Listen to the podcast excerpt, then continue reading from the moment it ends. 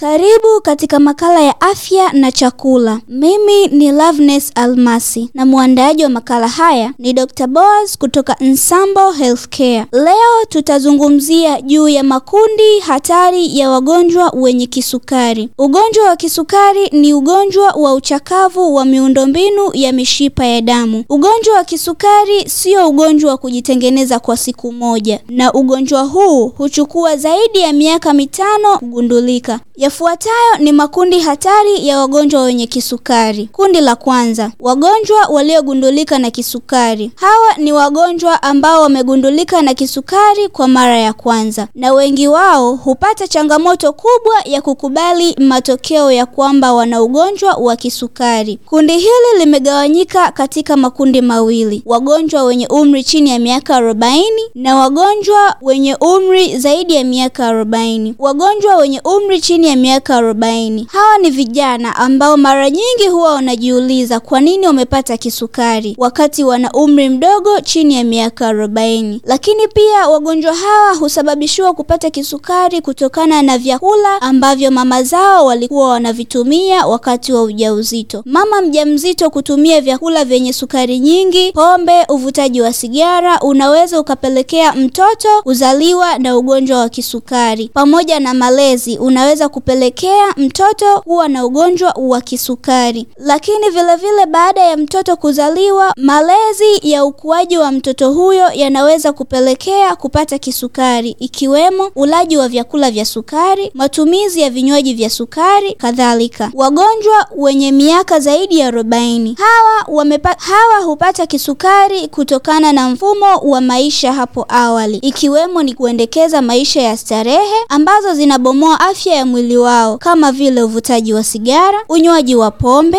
na ulaji wa vyakula vya kukaanga kama chipsi na kadhalika. Kundi la pili, hili ni kundi ambalo halihitaji kutumia dawa ya aina yoyote ya kudhibiti kisukari au ya kutibu kisukari. Hili ni kundi ambalo halihitaji kutumia dawa yoyote ya kutibu au kudhibiti kisukari bila kujali kiwango cha sukari walichonacho, wakiamini kwamba matumizi ya dawa za kisukari zitawafanya kuwa wategemezi wa dawa hizo, hivyo hawataweza kuendelea na mfumo wao wa maisha wa hapo awali. Kundi hili la ugonjwa wa kisukari mara nyingi huwa wanakaidi ugonjwa wa kisukari na kutafuta njia mbadala ili kudhibiti ugonjwa huo. Kundi la tatu ni wale ambao wameshahangaika sana kutafuta njia mbadala za kudhibiti kisukari na pia wameshindwa kupata matibabu kwa njia za mkato, hivyo wameamua kujisalimisha kwa madaktari kutafuta msaada wa kitabibu zaidi ili kudhibiti ugonjwa huo wa kisukari pamoja na kudhibiti athari zake. Kundi la nne, hawa ni wagonjwa ambao tayari wameshazidiwa sana na wamepata athari kubwa zaidi za ugonjwa wa kisukari. Kundi la nne, hawa ni wagonjwa ambao wamezidiwa na wamepata athari za kisukari kwa kiwango kikubwa sana katika miili yao kama vile kuvimba miguu, kuvimba mwili, kupata vidonda visivyopona na kadhalika.